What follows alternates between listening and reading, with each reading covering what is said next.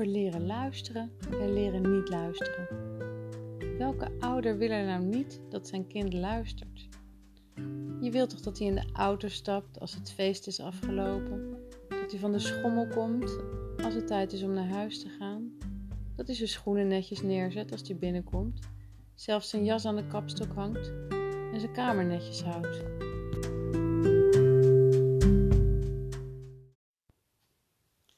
Iedereen denkt er misschien aan, maar je wilt als ouder toch ook niet dat je kind een volger is, een schaap in de kudde dat overal achteraan loopt en aan ieder bevel gehoor geeft.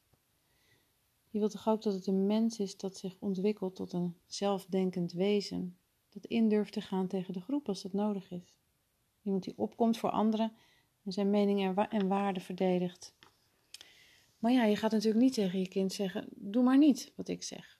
En hoe stimuleer je dan het authentieke luisteren naar zichzelf? En durven niet luisteren naar anderen, dus ook naar jou. Hoe weet een kind het verschil tussen wanneer dat wel kan en wanneer niet, zonder er onzeker of angstig van te worden? De basis is vertrouwen. Vertrouwen op jou als opvoeder en vertrouwen in zichzelf. Nou, dat klinkt dan misschien nog steeds als een tegenstelling. Op wie moet je nou vertrouwen? Op jezelf of op de ander? Ik ga het hierna over drie punten hebben. Die uitleggen, wat mij betreft, hoe je kunt zorgen dat het kind vertrouwen heeft in jou en vertrouwen in zichzelf. Dat het luistert naar jou wanneer dat nodig is en wanneer het luistert naar zichzelf. Dat is natuurlijk niet zwart-wit. Het gaat meer over een natuurlijke, gezonde ontwikkeling van het kind om te leren luisteren naar jou en steeds meer vertrouwen te hebben in zichzelf en te luisteren naar zichzelf en hoe je om kunt gaan met momenten dat het luistert naar zichzelf en niet naar jou wanneer je vindt dat dat eigenlijk wel zou moeten. Hoe je dat op een verbindende manier kunt doen, uh, die bijdraagt aan een fijne relatie tussen jou en je kind en die dus geen geweld doet aan het vertrouwen dat het kind heeft in jou. En ik wil proberen om dat op zo'n manier te doen dat iedereen daar wat aan heeft. Dus of je nou een jonge ouder bent, ik bedoel ouder van een heel jong kind, van twee of vier of zes, of, of dat het kind al wat ouder is, negen of zelfs veertien, dat je aan al deze gereedschappen en die drie punten iets hebt. Ik ga het hebben over drie elementen. Om dus dat vertrouwen te creëren in jou als opvoeder en het vertrouwen in zichzelf van je kind. Het eerste is respect voor zijn gevoelens en behoeften. Het tweede is vertrouwen door grenzen te stellen. En het derde is vertrouwen door empathie. Nu zal ik dat verder uitleggen.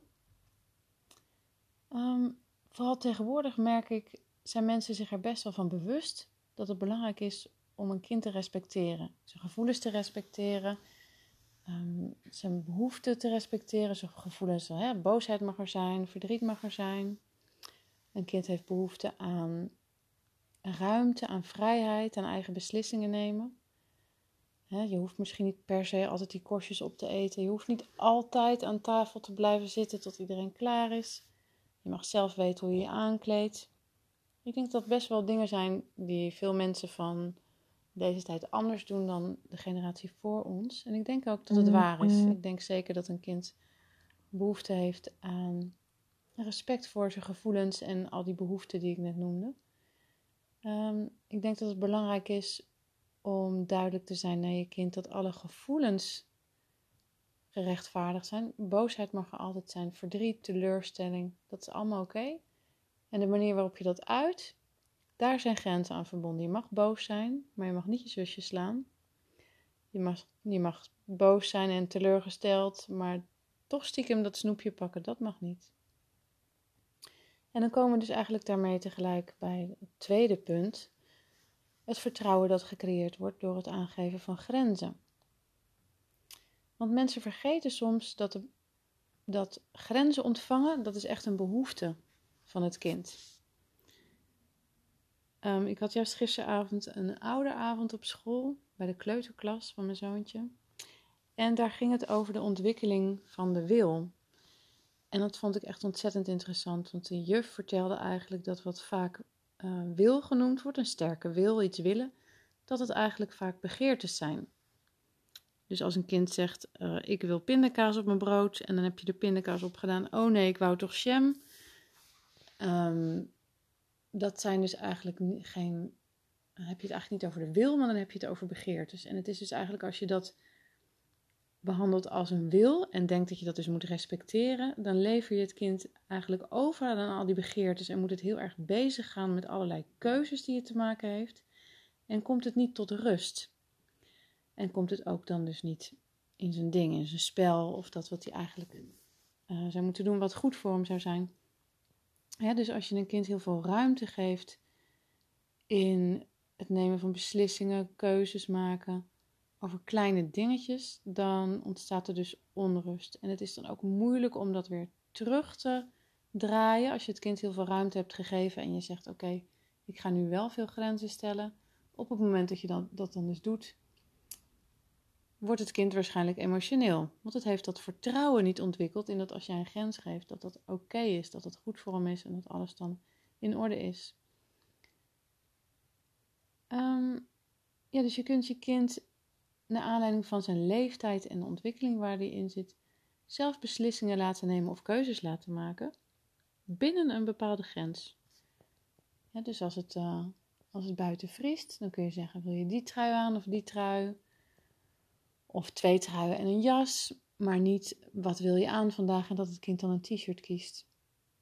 Er zijn grenzen aan. En je kunt zeggen: zullen we vanavond aardappelpuree eten? Of uh, spaghetti, maar niet wat zullen we eten. Want dan wordt het waarschijnlijk friet en dat was misschien niet de bedoeling.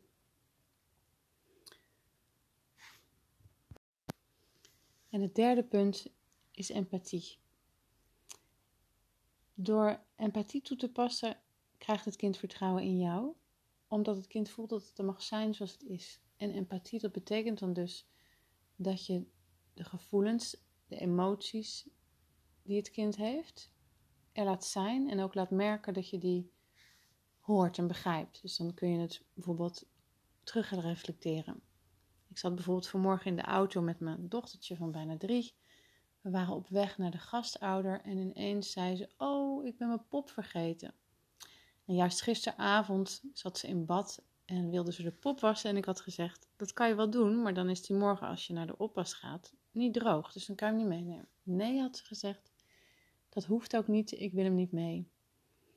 Dus we zaten in de auto daarnet en ze moest er vreselijk om huilen. En natuurlijk noemde ik dat wel. Ik had nog gezegd gisteren, hij is tante nat als je hem in bad doet. Maar ja, met drie jaar hebben dat soort redeneringen natuurlijk totaal geen zin. Dus al snel kwam ik terug bij de empathie en zei je bent heel verdrietig, want je had graag je pop mee willen nemen. En die ligt nu nat thuis. En het betekent niet dat het kind dan altijd per se rustig wordt. Maar het kind is wel, vindt het altijd um, fijn. Het is altijd goed voor het kind om het respect te ontvangen voor zijn gevoelens en zijn emoties. En uh, voor, op een gegeven moment begon uh, mijn dochtertje ook te, te, slaan met een ketting die ze in haar hand had. En uh, ja, dat is dan natuurlijk weer niet oké. En ik denk dat het belangrijk is, daar komt die combinatie tussen empathie en grenzen dan ook. Ik denk dat je als ouder echt niet bang moet zijn om dan dus grenzen te stellen aan bepaald gedrag van je kind. Slaan met een ketting is niet oké. En dat betekent niet dat je geen oog of oor hebt voor dat boosheid en dat verdriet en die frustratie van je kind. Ik denk echt dat het heel goed is om te zien dat zo'n grens veiligheid geeft voor je kind, dat dat een behoefte is. In plaats van dat je hem overlevert en verwacht dat hij zelf verantwoordelijkheid neemt uh, om bepaalde grenzen te stellen aan zijn gedrag. Dus door, door empathie in combinatie met die grenzen krijgt het kind vertrouwen in jou, omdat het voelt dat het er mag zijn zoals het is. En empathie is echt heel erg krachtig. Het is echt een rode draad voor mij in de opvoeding, omdat ik ook denk dat empathie helpt voor het kind om vertrouwen te krijgen in zichzelf. Want hoe werkt empathie? Empathie voor mij is heel breed. Het is eigenlijk alles wat te maken heeft met verbindend communiceren. Het betekent dat ik het kind help om te zien wat gebeurt er buiten mij. Wat doet dat met mij? Hoe voel ik me? Wat heb ik nodig? En hoe kan ik aan de ander duidelijk maken hoe ik me voel en wat ik nodig heb? En wat gebeurt er voor de ander? Waarom doet de ander wat hij doet? Wat voelt hij? Wat heeft hij nodig? Wat doet het met de ander wat ik zeg of doe? En empathie is eigenlijk dan dus de samenvatting uh, in hoe ik dat dan communiceer naar het kind. Bijvoorbeeld um, in het voorbeeld wat ik net noemde over mijn dochtertje. Toen we eenmaal aankwamen bij de gastouder en ik de auto had gestopt, was het iets makkelijker natuurlijk om contact met haar te hebben. En ze zat in een kinderstoeltje en ik zei: Oké, dus we gaan nu naar, naar de gastouder toe en je had graag je pop meegewild. Klopt dat? Ja, zei ze huilend. Oh ja, gisteravond had je de pop in bad gedaan en die is nu nat. Die ligt nu op de verwarming, toch? Ja. En nu ben je verdrietig, want je had graag je pop bij je willen hebben. Ja. En daarmee was echt alle emotie verdwenen. Het is zo krachtig. En het maakt eigenlijk niet uit welke leeftijd je kind heeft. Dit werkt eigenlijk gewoon altijd. En niet per se altijd om te zorgen dat je kind rustig wordt hoor. Dat is per kind heel verschillend. Soms moet een kind ook gewoon echt ergens doorheen om iets los te kunnen laten. Maar ehm, ja, dit hele proces van empathie, ik geloof zeker dat het heel erg krachtig is. En van verantwoordelijkheid en meer keuzes kun je echt opbouwen. Uh, in, ja, naar aanleiding van uh, de ontwikkeling van het kind, waar die is. Zoals met mijn zoontje van negen had ik op een gegeven moment best wel vaak discussies over het naar bed gaan s'avonds. Ik had opgemerkt dat als hij later dan nou, half negen naar bed ging, dat hij dan de volgende dag echt gewoon best wel moe was. En eigenlijk uh, een beetje te echt zagrijnig was en zo. Maar op de een of andere manier, um, ja, wilde hij daar s'avonds dan niet, uh, niet naar luisteren. Dus op een gegeven moment zei ik, nou, ik vind het heel vervelend om zo aan je te trekken de hele tijd. Misschien moet je zelf eens kijken wat jij nodig hebt. Dus dan spreken we af vanavond. Ga je, nou, niet na half tien, maar kijk je gewoon zelf wanneer je voelt dat het tijd is om naar bed te gaan. En daarna kijk je morgen hoe het dan met je gaat. Als je wakker wordt en als je uit school komt. Dus dat heb ik toen een aantal avonden gedaan. Heb ik hem uh, zo'n beetje zelf laten kijken wanneer hij naar bed ging. Nou, omdat hij al niet. Uh, omdat hij al best wel wat ruimte krijgt, ging hij daar ook niet ineens heel erg misbruik van maken. Dus hij ging uh, voor half tien naar bed. Maar voor hem dus net een beetje te laat. En de volgende dag was hij ook inderdaad zo gereinigd. en toen heb ik met hem teruggekoppeld. en toen hij natuurlijk zagrijnig uit school kwam, wilde hij dat niet echt toegeven. Maar die avond zei ik, goh, hoe vond je nou dat het vandaag gegaan was? Had je niet het idee dat je toch een beetje vol zat en niet zo goed meer geluiden om je heen kon hebben? En inderdaad zag hij dat zelf ook wel. Dus eigenlijk vanaf die dag, als ik dan tegen hem zei, goh, ik zou nu echt gaan slapen, anders ben je morgen echt moe gaf hij daar uh, makkelijker gehoor aan. Dus nou, dat is een mooi voorbeeld van hoe een kind en kan leren naar zichzelf te luisteren en naar jou als ouder. En dat dus die elementen van, um, van empathie en grenzen geven en respect voor gevoelens en behoeften, dat dat uh, hele krachtige elementen zijn.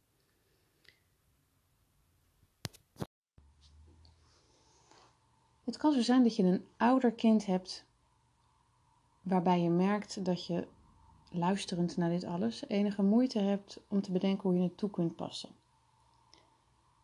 Een kleiner kind dat nog afhankelijk is van jouw verzorging, dat emotioneel van je afhankelijk is en fysiek, dat kun je natuurlijk makkelijker fysiek ook een grens stellen. Je kunt makkelijker zeggen: nu is het genoeg en het even van zijn stoel aftillen of even een beet pakken en met hem weglopen hoe ouder het kind is, hoe moeilijker dat natuurlijk wordt om zeg maar je grens af te dwingen of stevig neer te zetten.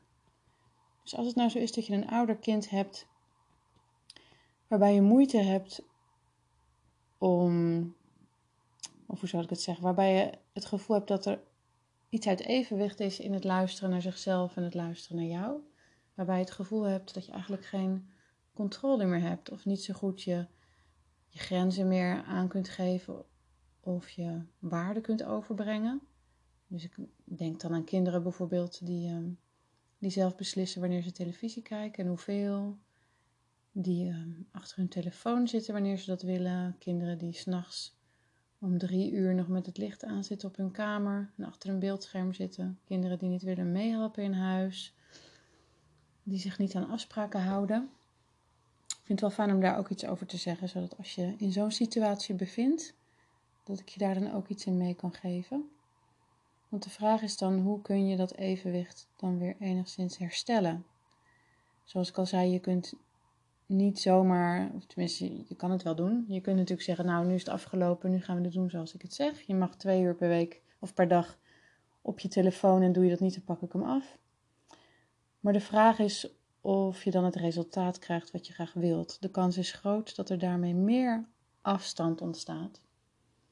En het kind eigenlijk steeds verder bij je, van je verwijderd raakt. Dus wat kun je dan wel doen? Mijn raad zou dan zijn om je echt te concentreren op de verbinding met je kind. En daar bedoel ik mee dat je manieren en momenten zoekt waarmee je in contact bent met je kind op een prettige manier, zonder dat je per se iets van hem wil. Dus niet omdat je wil dat hij de tafel dekt, of dat hij zijn telefoon neerlegt, of dat hij zijn huiswerk doet, of zijn kamer schoonmaakt. Maar dat je moment zoekt waarop je gewoon eventjes ehm, interesse in hem hebt, even vraagt hoe het met hem gaat. En dan even niks van hem wil. Dus eventjes binnenlopen met een kopje koffie of een kopje thee op zijn kamer.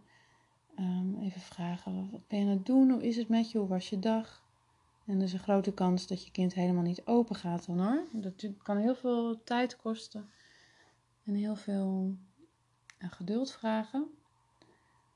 Maar het enige wat je eigenlijk kunt doen is dus investeren in die verbinding. Ga af en toe iets leuks doen, iets wat jij leuk vindt, iets wat je kind leuk vindt. Samen een film kijken, samen de hond uitlaten, samen iets koken. Nodig hem uit om samen dingen te doen.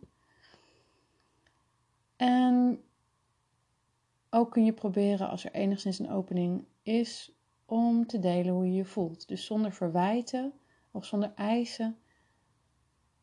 Ehm, zeggen dat je je zorgen maakt en dat je, ja, dat je je eigenlijk afvraagt of het wel zo'n goed idee is om uh, na elfen nog op de telefoon te zitten enzovoort. En hem uit te nodigen. Hoe die dat zelf dan ziet, zonder oordelen of corrigeren.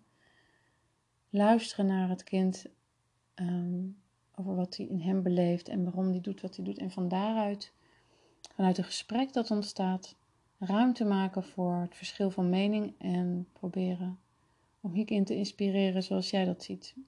En misschien zelfs zeggen dat je eigenlijk graag een grens zou willen stellen en het liefst de telefoon af zou willen pakken, maar dat je wel begrijpt dat dat waarschijnlijk niet zal werken.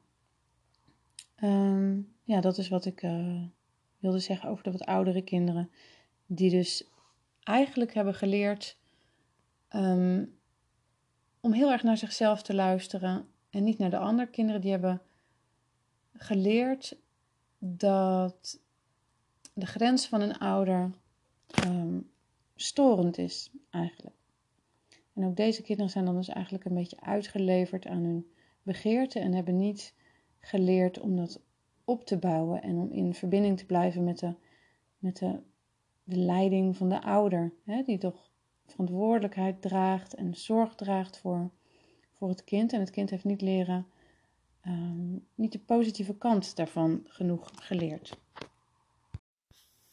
En last but not least wil ik echt nog eventjes een punt benadrukken. En dat is uh, dat, dat ik vanuit eigen ervaring echt in 18 jaar ouderschap met vallen en opstaan heb moeten leren dat het belangrijk is om niet alleen te focussen op de empathie voor mijn kind. Wat heeft mijn kind nodig? Wat voelt hij? Wat gebeurt er voor hem?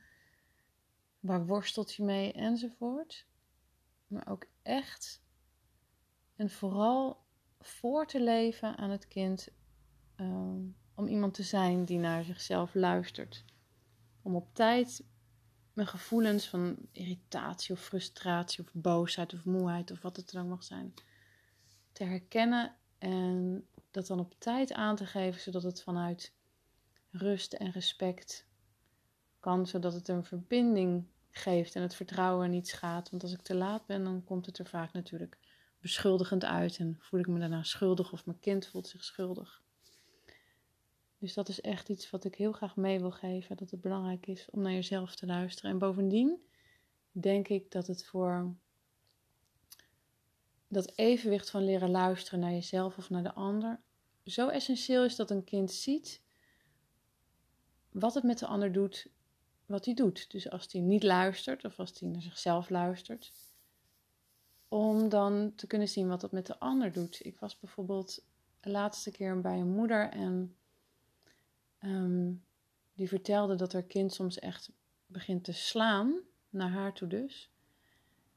En ik was echt zo verbaasd dat ze me vertelde dat ze dan eigenlijk vooral focuste op de rust en het respect voor het kind. Blijkbaar was hij dan moe of zat hij ergens mee. Of...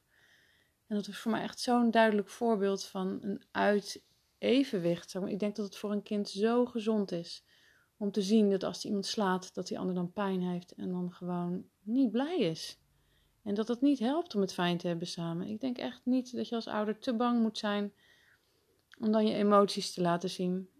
En nou ja, als het een emotie is van boosheid, dan ehm, is het het fijnste als je dat kan uiten zonder te beschuldigen, bijvoorbeeld. Maar ik denk echt niet dat je bang moet zijn om de emotie, zeg maar, voelbaar te laten zijn. In de zin van, auw, dat doet zeer. En als je dan daarna weer terugkomt naar de verbinding toe en stelt dat het kind verdrietig is of daarvan schrikt, dan kun je dat zeggen. Goh, schrok je ervan dat ik boos werd? Vond je dat vervelend? Maar ik denk dat het heel gezond is dat een kind leert wat het met de ander doet, wat hij doet. En dat dat dus ook echt helpt in het leren begrijpen wanneer je moet luisteren naar de ander en wanneer je moet luisteren naar jezelf.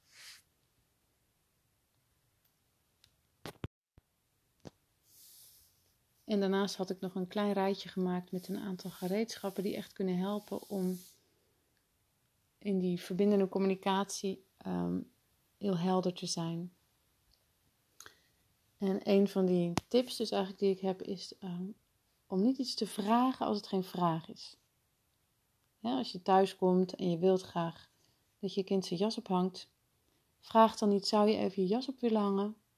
Want je, het staat eigenlijk niet eens open voor het antwoord dat nee is. Je kunt dan beter zeggen, beter duidelijk zijn in je verwachtingen. En ik denk echt dat het goed is om niet bang te zijn om gewoon de dingen te stellen. Dit is zoals het gaat hier in huis. Dit is wat we hier belangrijk vinden. Zo gaan we met elkaar om. Als we thuiskomen, hangen we de jas aan de kapstok en die gooien we niet op de grond. Dus daar kun je dan op een lichte manier mee omgaan door te zeggen: een jas gaat aan de kapstok. Of hang je jas even op. En ik denk als een kind dat van jongs af aan leert, dat hij dan, als hij ouder is, beter om kan gaan met ruimte voor eigen keuzes en eigen verantwoordelijkheid. En een ander punt is lichaamstaal. Wees je ervan bewust dat soms ons lichaam niet hetzelfde zegt als onze mond en dat we dan niet verbaasd moeten zijn dat de boodschap niet overkomt. Als ik in de keuken sta terwijl ik de wortels sta te snijden en zeg: Jongens, het is tijd om te gaan. Ga jullie schoenen aandoen, dan blijven mijn woorden waarschijnlijk ergens in de lucht hangen. En zullen mijn kinderen niet zo snel hun schoenen aan gaan doen. En dat is heel anders als ik mijn spullen neerleg afrond waar ik mee bezig ben, naar de gang toe loop en zeg: Jongens, kom, we gaan onze schoenen aandoen. De kans is groot dat ze dan komen, dat ze dan volgen. En datzelfde principe werkt natuurlijk ook bij um, oudere kinderen of zelfs tussen volwassenen. Als ik uh, op mijn telefoon een sms'je zit te tikken en ondertussen zeg ik: Goh, uh, zullen we zo gaan eten? Dan is de kans groot dat er weinig gebeurt. Terwijl als ik mijn telefoon even dicht doe, naar de ander toe loop, even naast iemand gaan staan. Of ja, in ieder geval op een bepaalde manier contact maak. En ik zeg dan, goh, zullen we gaan eten? Dan is de kans groot dat ik op zijn minst een antwoord krijg. Dus ons lichaamstaal, onze lichaamstaal is heel belangrijk. Het is heel belangrijk om daar aandacht voor te hebben. En helemaal aanwezig te zijn in wat we zeggen en wat we doen. Nou, ik wilde jullie, jullie heel erg wil je graag de podcasts automatisch ontvangen of ben je geïnteresseerd in artikelen of in de ouder-kindcoaching of in de mediation tussen ouders? Ga dan kijken op mijn website mirella-ouderkindcoaching-mediation.com en daar kun je denk ik alles vinden wat je nodig hebt. Nogmaals heel erg bedankt voor het luisteren en uh, feedback of vragen over onderwerpen die besproken kunnen worden in de podcast. Alles is welkom. Ik hoor heel graag van jullie. Dankjewel.